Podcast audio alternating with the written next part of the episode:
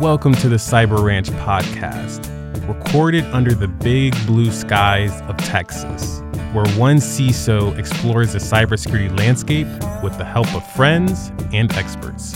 Here's your host, Allan Alford. Howdy, y'all, and welcome to the Cyber Ranch podcast. With us today is Ian Thornton Trump, CISO at Cyjax, and we're here to talk about fixing the cyber problem. Ian, thanks so much for coming on down to the ranch. Completely my pleasure, and I'm excited to talk about this subject today. First, a brief word about our sponsor. Time is the enemy of cybersecurity. Time spent identifying devices that are missing endpoint agents, with known vulnerabilities, that are unmanaged, that need updates. Time spent identifying cloud instances that aren't being scanned, that are misconfigured. Time spent gathering asset data. Time is the enemy of cybersecurity, until Axonius. By connecting to existing data sources, customers get a comprehensive asset inventory, understand security gaps, and automatically validate and enforce security policies. Thank you, Axonius, for sponsoring this show. All right, so why don't you tell us a little bit about how you got into cyber? Yeah, well, it all starts way back in uh, military service in the Canadian military. So it was uh, me and a couple other guys, and um, you know, built around that culture of cybersecurity, culture of security. Because actually, when I joined, uh, we were we called it automated data processing or ADP, and obviously, I mean, it advanced quite significantly and quite quickly. I worked in military policing, and I also was a brigade public affairs officer. But that culture of security, both on the operational side and then looking at social media and that huge impact that it had on operations overseas, was something that I was acutely aware of. And then when I exited the military, because at some point the knees give out, I joined the Royal Canadian Mounted Police and spent a year with them working in criminal intelligence.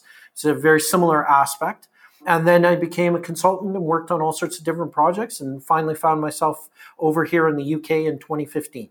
So now you are CISO at a security vendor. Uh, you've taken a similar path to me, and I assume in between you've done some practitioner CISO roles as well.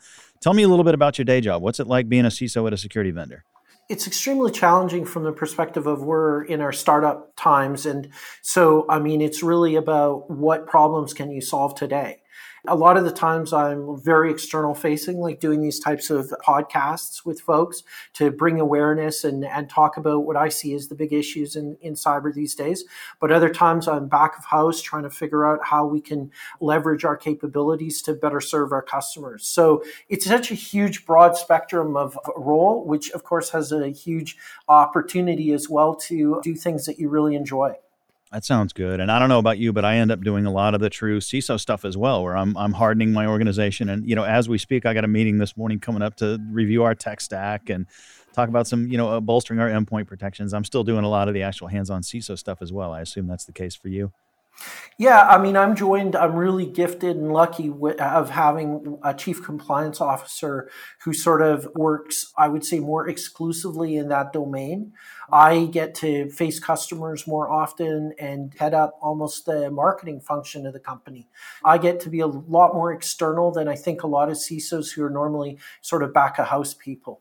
A couple of months ago, you wrote an article for Security Boulevard and you compared the cybersecurity landscape to the environment. You basically said our cyber situation, similar to that of the, the great Texas freeze that hit and cost us $50 billion in damage. For the record, listeners, I lived through that freeze. It sucked. I can imagine. First of all, the most critical bit we had no internet. Let's just get that on the table. But there was no power, there was no gas, everything was being shut off. I was literally looking around the house for what I could burn in the fireplace towards the end there. It was a bad situation. So, the cybersecurity landscape is similar to that grid infrastructure landscape. And is it a lack of planning or preparedness that's putting us all at risk? In other words, we know that's what Texas's problem was. There was a lack of planning and preparedness. How does that correlate to the cyber situation?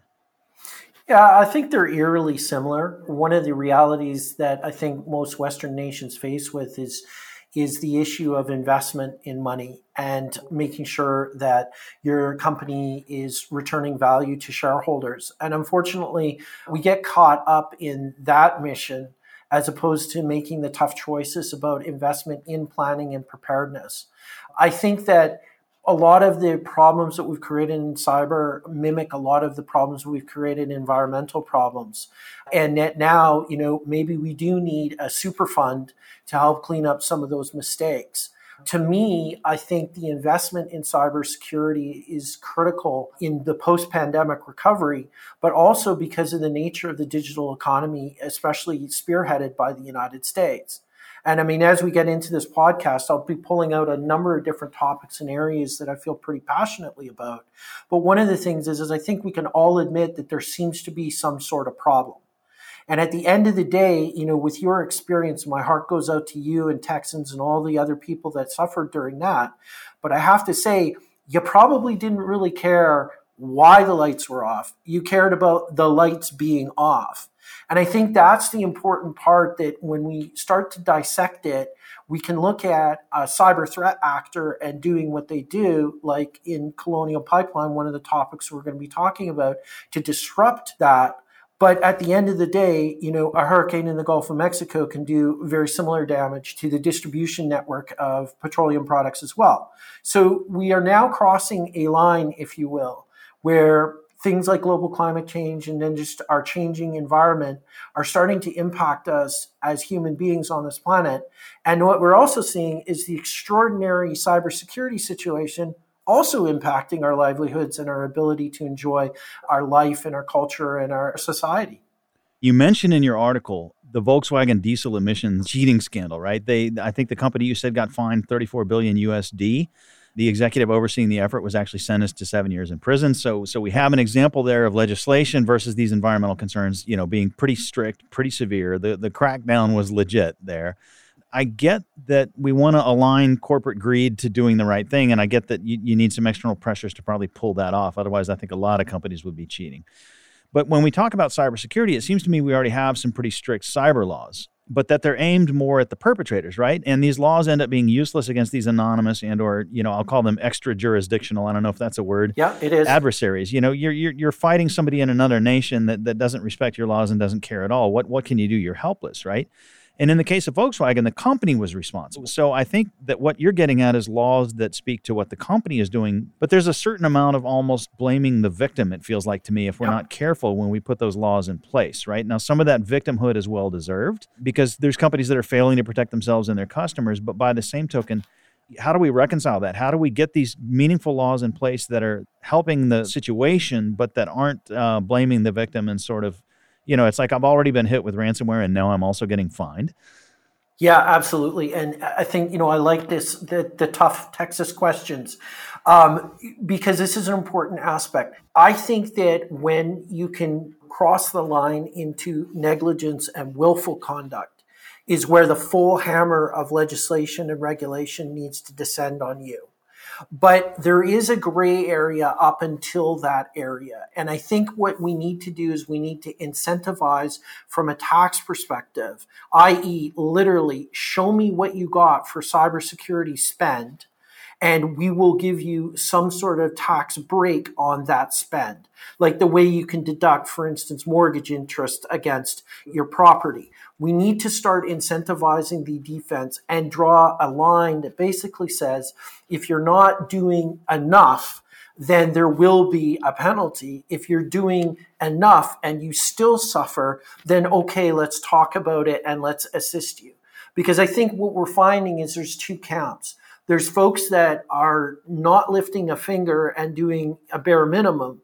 And the only way we see the, the actual fact of what was going on is slowly and I would say torturously it's revealed in things like class action lawsuit discoveries and or SEC filings but if the company is a private company and not subject to those type of things, we never know what actually happened. We don't know if there was full on negligence or if it was a bad situation.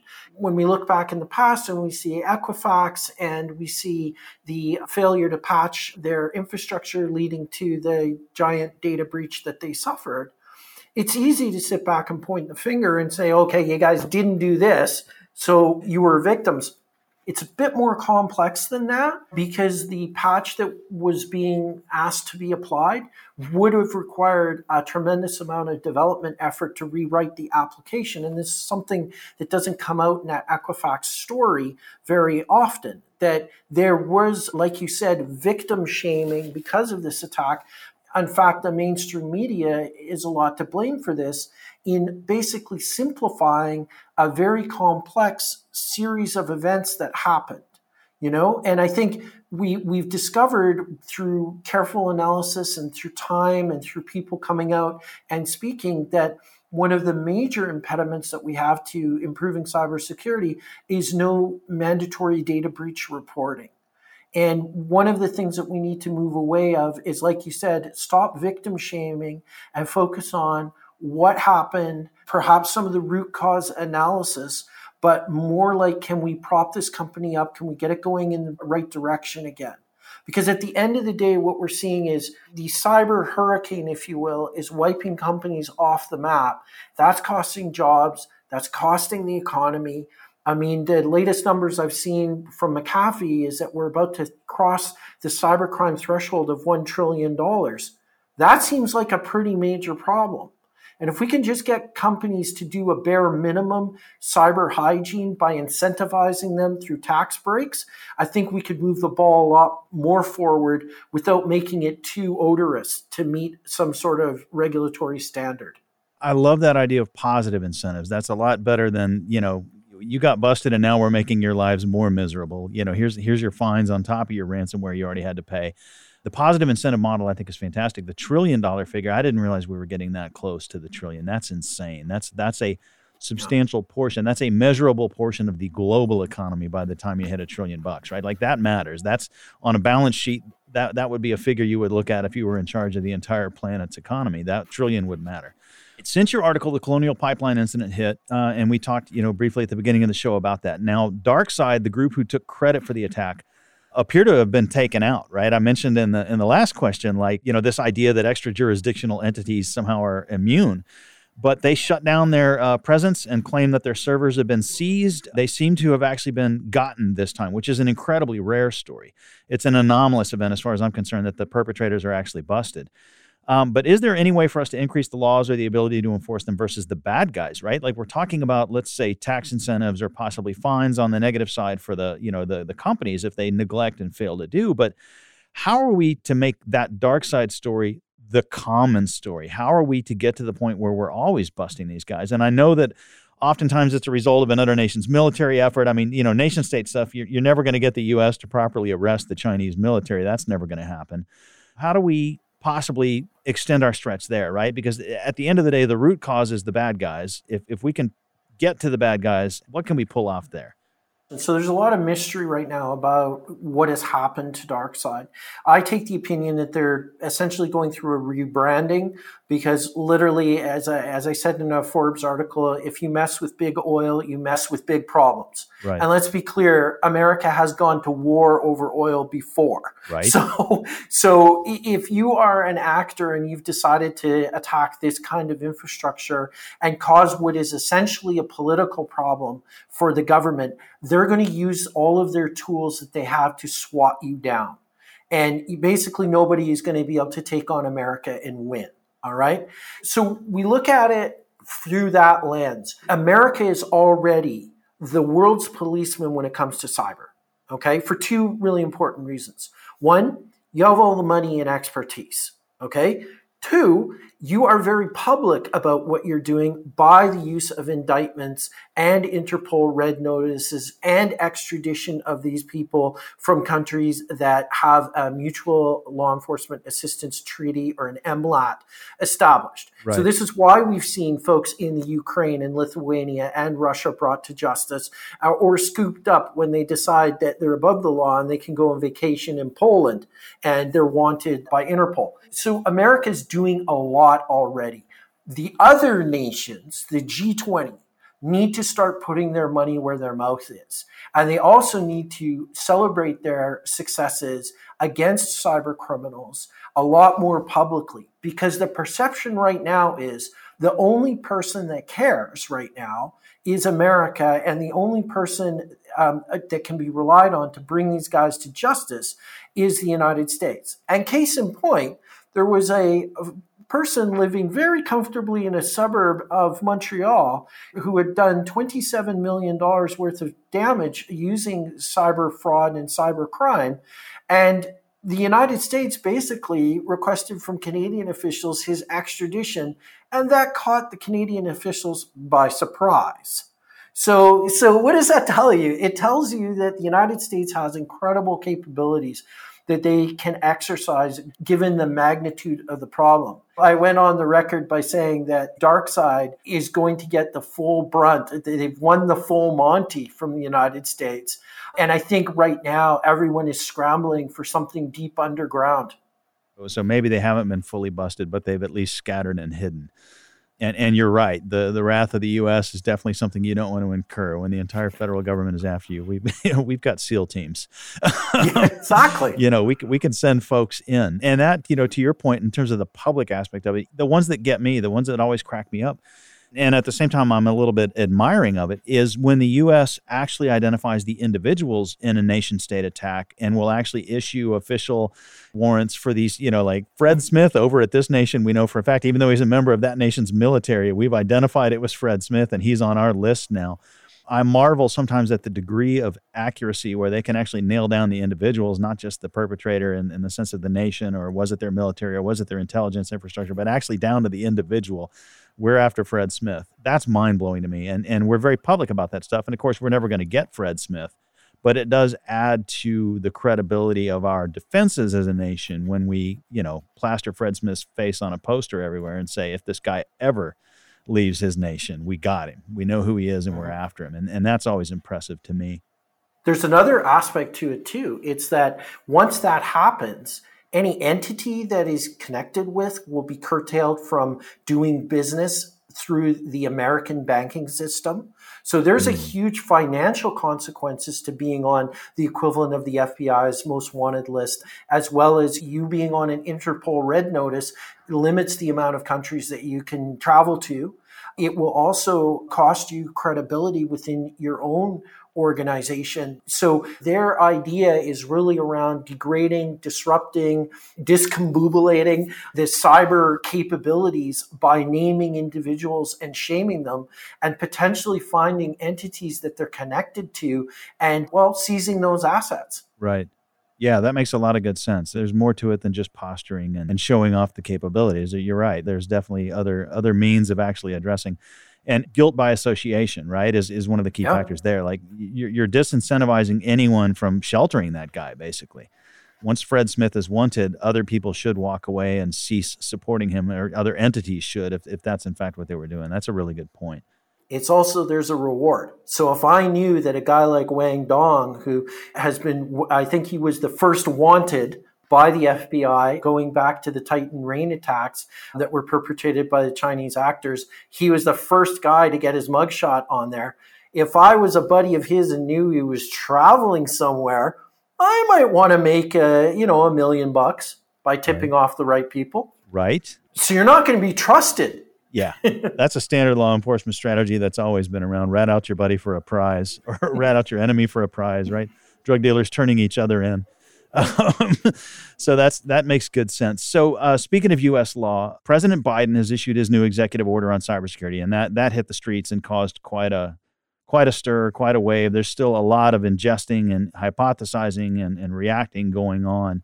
One of the things he states in there is that insufficient cybersecurity defenses are a common factor in all the major attacks on the U.S. private and public sector targets both. He, he mentions cyber neglect. And I think you've covered this a little bit already. And and I want to side note, you mentioned tough Texas questions. I'm I'm a Texan. We're not necessarily going to automatically go to regulation as a solution for anything here in Texas. No.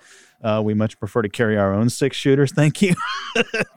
And to that end, it's very interesting that at a federal level, we've now got a federal government who's stated point blank there is neglect and we're aware of that neglect. And I think this is a critical step I want to see some outside enforcement because, quite frankly, as as a practitioner of you know 20 plus years now, even though I'm not necessarily pro on regulation as my default go to, I have to admit, I, you know, from a very personal level, I've had some very dark conversations with some friends in cyber in the last little while that I, I'm starting to feel, to a certain extent, helpless. To a certain extent, you know, it's like no matter what I do, some of these entities I've I've supported or consulted or or, or even worked for or whatever not everybody's going to budget cyber to the degree that I think they need to. Not everybody's going to enable and activate security controls and measures to the degree I think they need to. There's a constant uphill battle as a CISO, no matter where you are, to get the funding to properly do your program. I don't think you can interview a single CISO on the planet who's going to tell you, "Oh yeah, I got 100% of everything," unless they happen to work in a in a highly selected you know niche like big banks in the U.S. Uh, I know one CISO who works at a big bank in the U.S. who's got literally an unlimited budget. As long as he comes up with a valid reason, they're going to support him and add that security control to his stack, you know, to his process and methods. That's rare. I would argue that 90 plus percent of CISOs are going to tell you they don't get what they need, what they want, what the program deserves. Like, if we're going to properly protect this entity, we need to do X, Y, and Z. And so here's the president of the United States saying insufficient cybersecurity is, is a cause of this. So this, I think, ties into your theme about preparedness and some of the stuff you talked about earlier in the show here. Interesting to me also was a specific statement that came from the White House. And I'm going to read this to you. We encourage private sector companies to follow the federal government's lead. In other words, he can, in an executive order, tell the federal government how to behave. Okay, fine. You guys got to get off your butts and you guys have to start implementing better controls and measures and taking this more seriously. But at, at the end of the day, all he can do with the private sector in an executive order is encourage. And to me, it's a certain amount of helplessness, right? I mean, so here I am extolling, you know, my my darkest moments as a CISO, and here I am seeing this great executive order coming out. Hey, we're finally addressing cyber at that level in a meaningful way, and the best it's got is we encourage. So what's your what's your take on that? Right? There's a certain amount of helplessness there to me. Yeah, and I think it's a huge missed opportunity. What the American federal government needed was an executive order. What the rest of us need is um, legislation. But maybe not regulation. So I, am agreeing with we can overregulate ourselves. But understand where America is sitting right now. There's a myriad of state data protection laws in effect already. There's no federally mandated data protection law, and it's broken up, you know, through other regulatory bodies like HHS for um, HIPAA and and other sort of regulatory bodies that are requiring some basic cyber hygiene, all the way down to your local bar for your um, lawyers and your judges in terms of their requirements. So it's a mishmash. So what could have happened was a funded effort by the federal government to align all of these state level laws into one comprehensive legislative package. And the reason I say it's a giant missed opportunity is like it or not, the Democrats have control of the legislative agenda and could actually make effective change to help. The problem, as I see it right now, is that we don't understand that our, our next problem that we're faced with is a cyber problem. It's not, you know, the roads are not good right? A giant proportion of that infrastructure bill needs to go to companies to replace their outdated and vulnerable equipment to stuff that will meet a modern standard, to stuff that will go against the aggressors that we're seeing. And quite frankly, if your firewall is 5, 10, 15, 20 years old and it's not properly set up, it's actually more of a liability to you right now than, you know, patching and updating all of your endpoints, right? So really it's talking about in my mind is that there's always going to be a certain level of criminality. I just feel like right now the criminality is out of control. And it feels a little bit like, you know, you're right. We're demoralized. We're punch drunk. You know, it doesn't seem, we can't seem to move quick enough. This advice that he came from falls on the heels of the billions of dollars they put into the Einstein program, which was this super system to detect compromise which totally missed the Solar Winds malware or the seven pieces of malware that were found in the Solar Winds infrastructure. So, to sum up, we're nowhere. And we need to get somewhere because what we've done, in my opinion, at the federal and state level in the United States is taken a lot of dollars, put them in parking lots, and set fire to them. Right. And then after we finish that exercise, we asked for more dollars.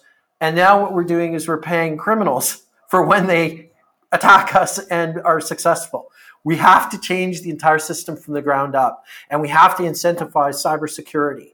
And I think to my last point on this particular area, it's not about your controls, it's not about your people, it's not even about your procedures that you've put in place.